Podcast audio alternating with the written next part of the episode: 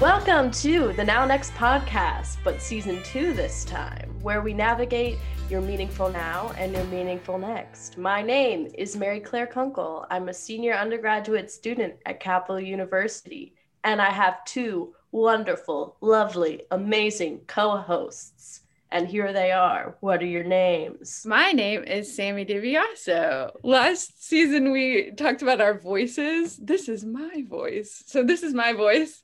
Um, I'm a second year Master of Divinity student at Trinity Lutheran Seminary at Capital University. There are so many ats in this situation. At at at. I am Drew Tucker. I'm really just basking in being called a lovely co-host. That doesn't usually happen in my line of work. So you know, it's just it's just so nice. I'll take it back.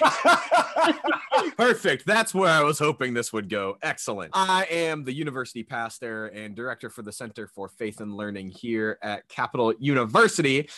And I am so excited for this second season of the Now Next podcast but it seems to me that we should probably recap last season for those that might not have known how we got here. So, what did we do last season? It seems like forever ago because pandemic times, but we talked a lot about the 4D faith model. The 4D faith model, meaning we talked a lot about discovery, what it means to look and find our different maps, to be on. We talked a lot about boats, nautical imagery. We also talked a lot about discernment. That's the second D in the 4D faith model. So, discerning which maps we want to use, discerning where we want to go, discerning where we're at we also then talked a lot about development. So once we've kind of had some time to figure out maybe a direction that we're going or moving, some time to develop those skills. And then finally, our four and our 4D faith model is decide. So decisions. And we talked with Savannah Sullivan about how to make decisions, how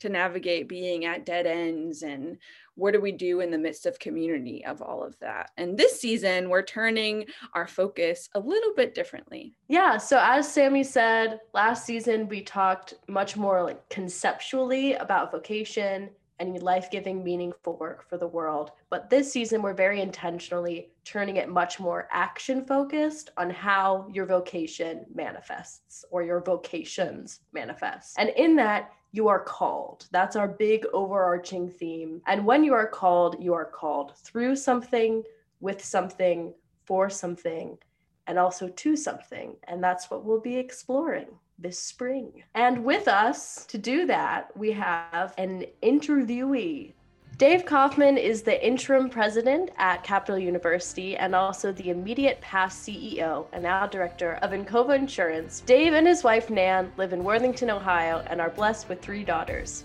two sons in laws, and one granddaughter. Dave and Nan are active members of All Saints Lutheran Church in Worthington, and Dave has served on the board of trustees for All Shepherds Lutheran Church in Lewis Center. He enjoys all sports and actively golfs, skis, and plays platform tennis. Dave, we're so excited to be with you. And today our theme is vocation and specifically that you are called. And with that, our focus is that vocation is something inside, awakened by something outside. So for Christians, the idea is there is something inside of us that is awakened by our engagement with God, by our engagement with the Trinity, by our discovery of the Spirit in our lives. And other religious traditions, it's other deities and the roles of those gods in the lives of the practitioners that can help to awaken that sense of purpose and in other communities, in the spiritual but not religious community, in secular humanist communities, there are still rituals and traditions, even the social net that we have around us that is outside of our being and yet awakens something within us. So when we talk about vocation, we're talking about something that is inside of us, but that needs something outside of us to draw it into new and clear and vibrant life? I'm very bad at actually having rituals, just in general, holding myself to a schedule. So I really struggle with that. So I'm curious for listeners who are like me or just people who want, you know, new ideas for rituals, do you all have any like practices that help you pursue this sense of meaning in your life, whether it's religious or secular? You know, for me, and this is not because I'm trying to pump up my wife's ego, but really one of those pieces is I have learned that conversation with Michelle can really highlight what's important and even things that maybe I wasn't ready to admit were important, but she can see clearly. She knows my values. She knows the core of who I am and who I want to be. And so inviting her into conversation involves some vulnerability and some risk. Uh, but that conversation also really does help me see more that purpose, that meaning that I know I'm trying to sort of excavate out of my heart. And she really can see through and help me with that. I would say for me, I am similar in that Pastor Drew and like asking other people, but I think getting back to what we talked about in our discernment and decision episodes, sometimes I'm just like, let me ask these 10 people. And so I like just go for free for all and I ask a ton of people where I'm at and where I'm being called and things like that. And from that kind of like frenzy, then I have to and need to go to a place of quiet and stillness, most of the time for me, that's a place by a body of water and just sit with a journal. I have to do that in order to take all of these things that have been creating a lot of noise in order to just listen to actually what I'm hearing from that and what's where I'm feeling called. So that awakening is almost inside of me. That nature and that stillness is helping me to hear and find. I'd say that's similar for for myself. It seems I'll seek um, outside input because there's always some blind spots possibly that need to be brought to my attention, and you always get some validation with where I thought I was being directed. I need then time alone to journal, ask questions, and and go within to get the answers and be confident that that my decision's the right one or I'm I'm heading on the right course. All right. So what I've gathered is I need to get a wife and also find a body of water very quickly. You'll be set. You'll have it all figured out. Got to get my to-do list. All right. so one of the pieces that we're going to explore later in the series in episode 3 of this season is that your identity is core to this as well that you are you. And so the fullness of you is called to this. I don't want to ignore that now, but it's so deep and so extensive that we're going to spend more time on that later in the season.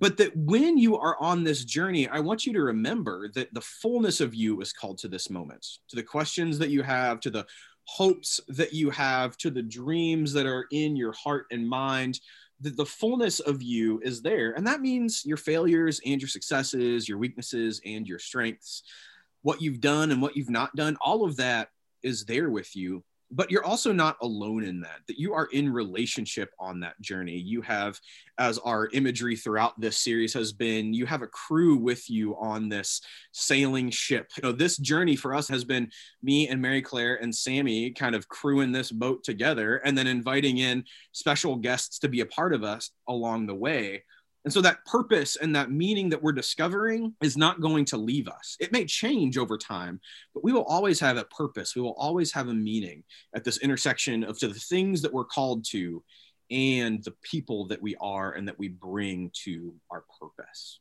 So, with that, let's go ahead and turn toward the person that you're really here to listen to, to our interview with President Dave Kaufman of Capital University. So, Dave, we know that you are a person of deep faith whose vocation has been leading businesses and now in education. And so, we're wondering if you could tell us a story of how you were called to Capital. I think everyone has like a scripture verse they relate to, and mine is Romans 12 8, and it's about spiritual gifts. And in that one verse, it's about leadership, encouragement, and giving. That's what I've embraced. So, no matter what role I've been in, you mentioned CEO, president, even being a father involved in the community. I've always found that um, I, I, try to take a leadership role and be a positive role model. It's always about encouraging others. So as we see these challenges, and you know, it's always trying to find the the opportunity in the obstacle, and I'm always looking at what I can give. You know, how can I give to make something better? So it's always that leadership, and courage and giving. And um, when I was coming out of the CEO role at Encova, I was aware of, of Capital. I'm Lutheran. I know a lot of alum and have highly respected them, worked with a lot of them, especially out of the, the law school. I, I thought about maybe teaching. I was talking to some other universities about joining their boards, and then COVID hit. The search committee for Capital had reached out to me prior to COVID, and I didn't think my background fit being a permanent appointed president. Well, then when COVID hit and the university switched to looking for a interim president, I really thought, you know what, it, it did seem to align much more than a permanent appointment. And I thought, um, I can serve. I think I can help capital through these challenging times by applying some of the things I've learned as an executive. I knew there's a seminary. I, am a member of All Saints Lutheran in Worthington. Both pastors there came through Trinity. So when I look at my Lutheran values, um, seminary being part of, of Capital, it just seemed like here's a chance for my faith and kind of my spiritual gifts and, and calling kind of align to maybe I could help make a difference. I, I need to say that I, for our listeners especially, I did not seed this with Dave beforehand, but I love that your experience matches our understanding of vocation so well. Because the way we define vocation is any meaningful and life giving work that you do for the world. And so, hearing that you have these kinds of meaning making processes in your life, these experiences that you saw that they could be life giving for another community, for these people at Capital that you kind of knew but didn't have as deep of awareness of yet and that that was where your vocation was awakened in this next step of your journey. Uh, i think it really validates some of the ways that we've been working together for the last couple of years to develop all this. So i really appreciate you sharing that. It's been been fascinating for me also because you always grow through new opportunities. And so i'm seven months into this and and i can't tell you how much i've benefited from the new network the teams that have been established the the interactions. It's been a real positive experience. So i'm i'm energized by it. I really appreciate appreciated your language of aligning where you have these interests and these gifts and finding that perfect little sweet spot in any given situation of how to apply those. And I'm curious, what has guided your journey to being called as a leader of faith rather than a career faith leader, having your faith be a part of who you are without, you know, being a pastor? I spent too much time at a younger age on on what am I going to do as opposed to who am I going to be no matter what I do. So when you look at that leadership encouragement and being a person of faith, I found that taking those spiritual gifts kind of led me into the corporate realm. So corporate life really became my ministry, but then it really becomes who are you and it's and being this person of faith and seeing the the different people and opportunities and challenges that come to me as an executive. Really, I can't tell you how many opportunities I've I've had to witness my faith just by setting an example and being true to the Christian values that I grew up with. I think sometimes too that it can be applied uh, more applicable. So as opposed to being a minister, maybe being a CEO, I have more situations where wow, we can take this principle, this biblical value, and apply it in a real life setting that, that makes a positive impact or carries somebody through a, a real difficult time. Have there been any things when you're being guided on this journey, like any steady stars, just like people or values that you hold that grounded you? And then in turn, any unexpected, you know, gusts of wind that push you in a new direction? Yeah, it's about people and purpose. And I just find that um, appreciating the different perspectives and forming as a team and getting everyone to embrace consistent values uh, appreciation for each other that that teamwork that's kind of the steady star as, as you refer to and then there's always um, challenges and usually those are the unplanned things there are things outside your control. COVID is an example, but I'd say it's a matter of um, even when those hit, kind of hit the pause button. And yeah, that's it's a challenge, it's an obstacle, but then really looking at what's the opportunity here? What do we want to be on the other side of this and informing a path from here to there? So, Dave, you've mentioned that you have a number of different vocations. You've mentioned being a parent, You've mentioned being a, a, CEO formerly and now a different kind of CEO in the education realm. We know that you are a person of faith. So there's lots of different calls that are in your life. So I'm curious how you balance those things. How do they differ with one another? How do they blend together? How do you manage having those different calls? One thing that's helped me is having a, a consistent leadership model through all those roles. So I call it a a build trust, achieve results model. So the foundation is trust, and there's three elements to that.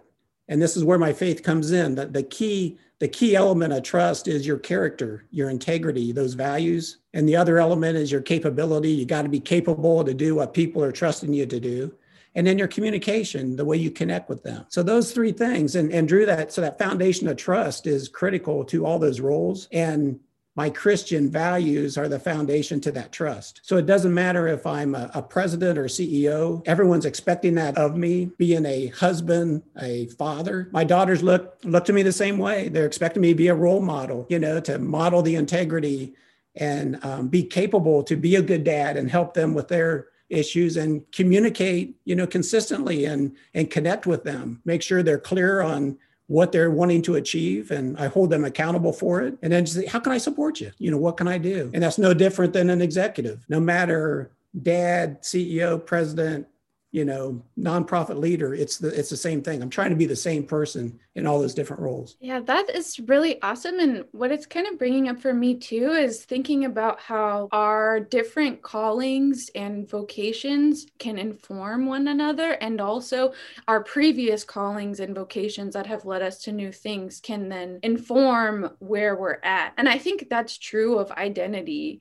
And i also i think that can get muddied in like us trying to define what is our identity, what is our calling, what is our vocation. And so I'm curious for you, is there a difference between your identity and calling? And if so, how do you determine what that difference is? Who I am is a, I feel I'm a faith based leader. You know, I, have had so many different roles so many different careers or vocation. I, I feel like um, those different roles provide different opportunities to express who I am. I, an individual came into my life and because of that, I went to college where I otherwise wouldn't have. He died before I had a chance to thank him. So to pay him back, I started a nonprofit focused on inner city kids in the fifth grade. So we coach about oh, between 50 and 100 kids a year.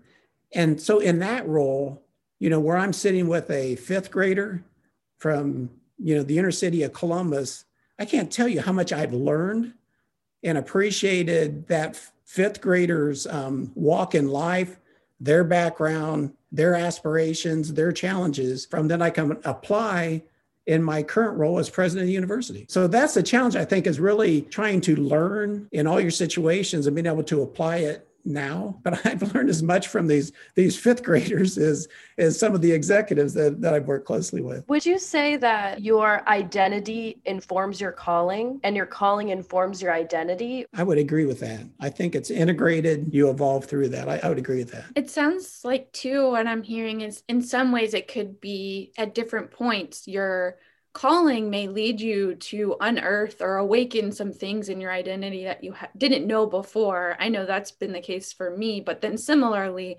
vice versa. And I think that's in- continues to like expand our nautical themes and getting back to our vocational discernment is like it could be both and and at the same time and it doesn't have to be this one way shot where we're just going through and we know our identity and we know our calling so Thank you. Well, I think also sometimes you have to see what you're not to know who you are. And I've experienced that too. But then sometimes uh, no is the most difficult decision, where sometimes in the best interest of others and yourself, it's not making the commitment and saying no, being disciplined to that. And that's been the bigger challenge for me. But usually I'm fine, you know what? I'm not feeling the energy, the growth, it's not aligned with my values, see what I'm not to validate who I am and then to, to move. Well, yeah, even with the idea that you are called, that any of us are called, that doesn't mean that you are called to everything. You are called to certain things in certain times in certain places, which is going to require a no to other things in other times in other places. And that part of development, that part of, of maturity has to do with both vocation and with identity. There's an overlap in saying, this is not the person that I want to be, and this is not the thing I am called to do. And that will develop us in that kind of of continually mutually beneficial growth. I think the hardest thing that I have learned in this process is no's aren't just a one-time thing.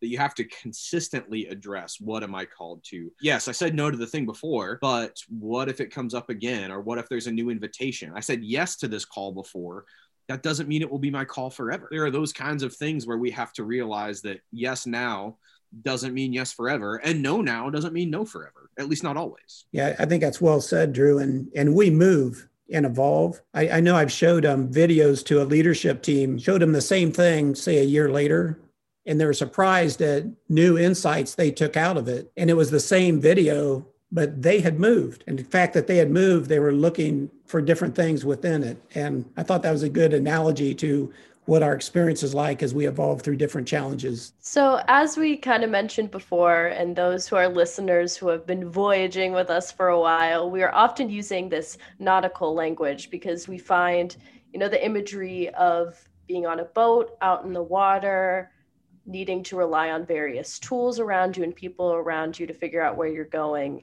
is very resonant with you know, the notion of vocation. And so, with that, we're wondering how do you trust your map or your values, what you're feeling called to do? And then also your instincts because with what you were saying of knowing when to say no knowing when to say yes feels pretty instinctual to me at least in my experience a lot of that is feeling. How do you trust those things to know that you're doing the right thing and not second guess yourself all the time? I think it goes back to what we we talked about earlier about how do you make difficult decisions? You know what counsel do you seek? And then i have always my whole life i go to journaling. And one of the challenges is you get out of that habit. I heard a sermon when i was in college and, and what they said was um, back in the old days the sailors would look at the north star to guide them. And on cloudy nights they couldn't see the star but the star was still there. And the message was that my life had gotten so busy i had lost sight of my values but the values were still there. So sometimes you just got to call time out regroup and and get back to the fundamental habits that that work for you. In those situations have you ever gotten so stuck so unable to see the star because of some sort of like cloud that you've had to call out for help? I wouldn't say like help like at a crisis point, but more as it the situation is evolving in a, an undesirable direction, then reaching out for another level of advice, counsel, support. I've I've experienced that. I've never really been to the point where, and I think that's been maybe good instinct, or you know that I've been able to avoid that crisis. I've been blessed, I think, with enough um, support around me to avoid that situation.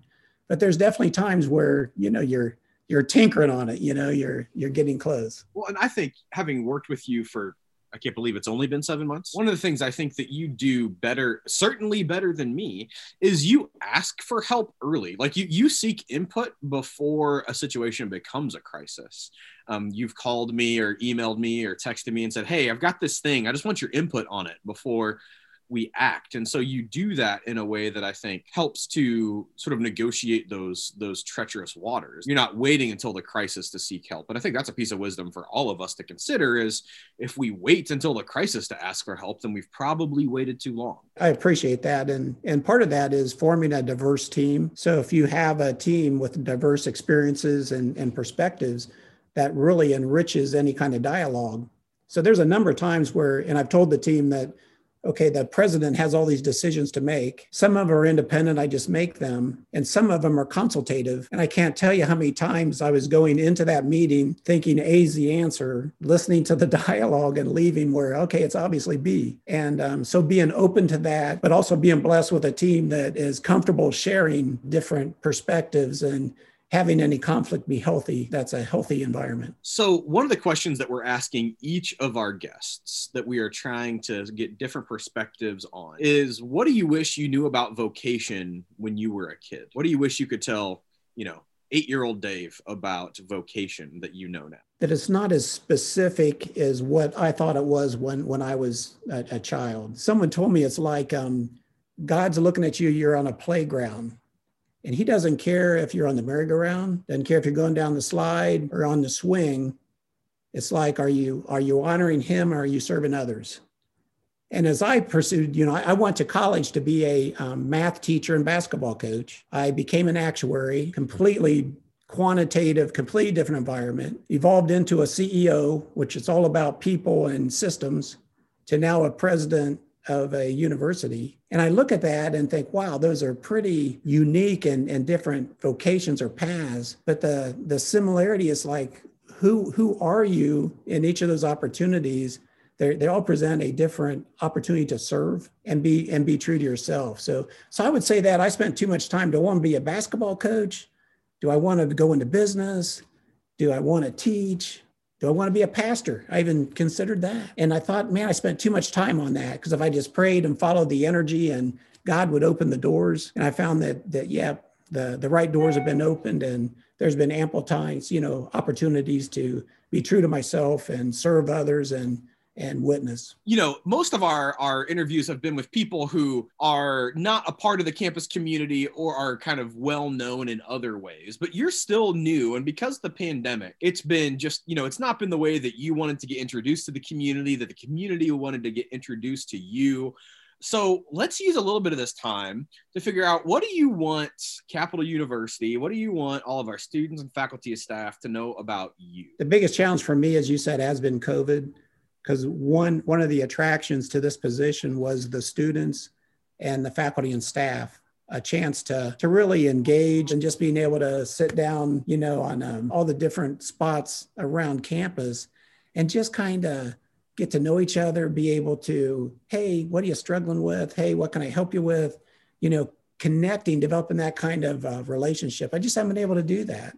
And that was one of the things I was looking forward to most coming into the position. So, um, so maybe it's that. It's just I, I feel like I haven't had the opportunity for the campus community to get to know me, you know, as, as an individual. And um, and that'll come. What are your hopes for students everywhere as they're all figuring out who they're called to be as they're all figuring out their identities and their vocations talked a lot about you know practical advice but what do you really hope and pray for them at this stage of life i think that um, it might be that they just embrace becoming the best version of themselves that, that they can be i feel like through social media and, and the unrest and a lot of the you know the headlines that we're dealing with today it um I think it can be confusing. It can be discouraging to at some point. And I think if everyone could just have that, accept themselves as complete, they're they're special. You know, God you, God made you. You're a special gift. Accept that. But then the the challenge is, what do you develop into? And it's not about becoming someone else or some it's about being the best version of yourself. So that's what i would would hope everyone could have that confidence the love of themselves and feeling special. They're here for a, a reason. I think the word shape everyone's got their own spiritual inclination the s. Everyone's got their their heart what they love to do. They have their own unique abilities their own personality and their unique experiences. So if you look at that shape defined that way each of us is unique and we, we're needed to fulfill our mission and make our difference. So, so that's my my hope is everyone realizes how special they are and are motivated to reach their personal potential. Dave, thank you so much for being with us for this time that you're spending with us. I, I enjoyed it.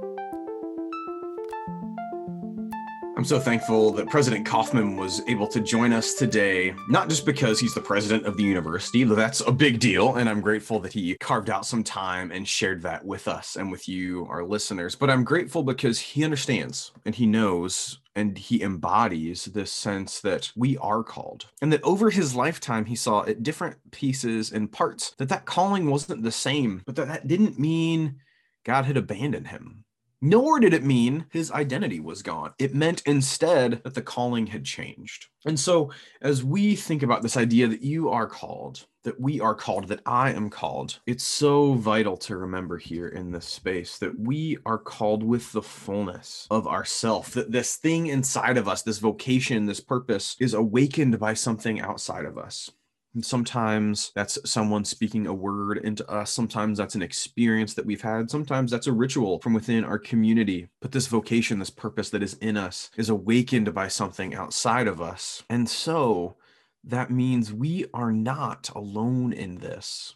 And that even as our vocations change, even as our purposes shift, neither do we lose ourselves or our value. Instead, we develop new ways to share and express that value. I'm excited to turn next week to talk about through something that one of the ways that we discover we are called is through our community. Thanks for joining us. Now Next is brought to you by the Center for Faith and Learning at Capital University. Due to the COVID 19 pandemic, this episode was recorded remotely over Zoom. Funding for Now Next is thanks to the generous Philip N. Knudsen Endowment and Lutheran Campus Ministry. Our co hosts are Drew Tucker, Mary Claire Hunkel, and Sammy DiBiase. Our podcast producer is yours truly, and our seaworthy theme music, Fiddle Dee, is by Shane Ivers.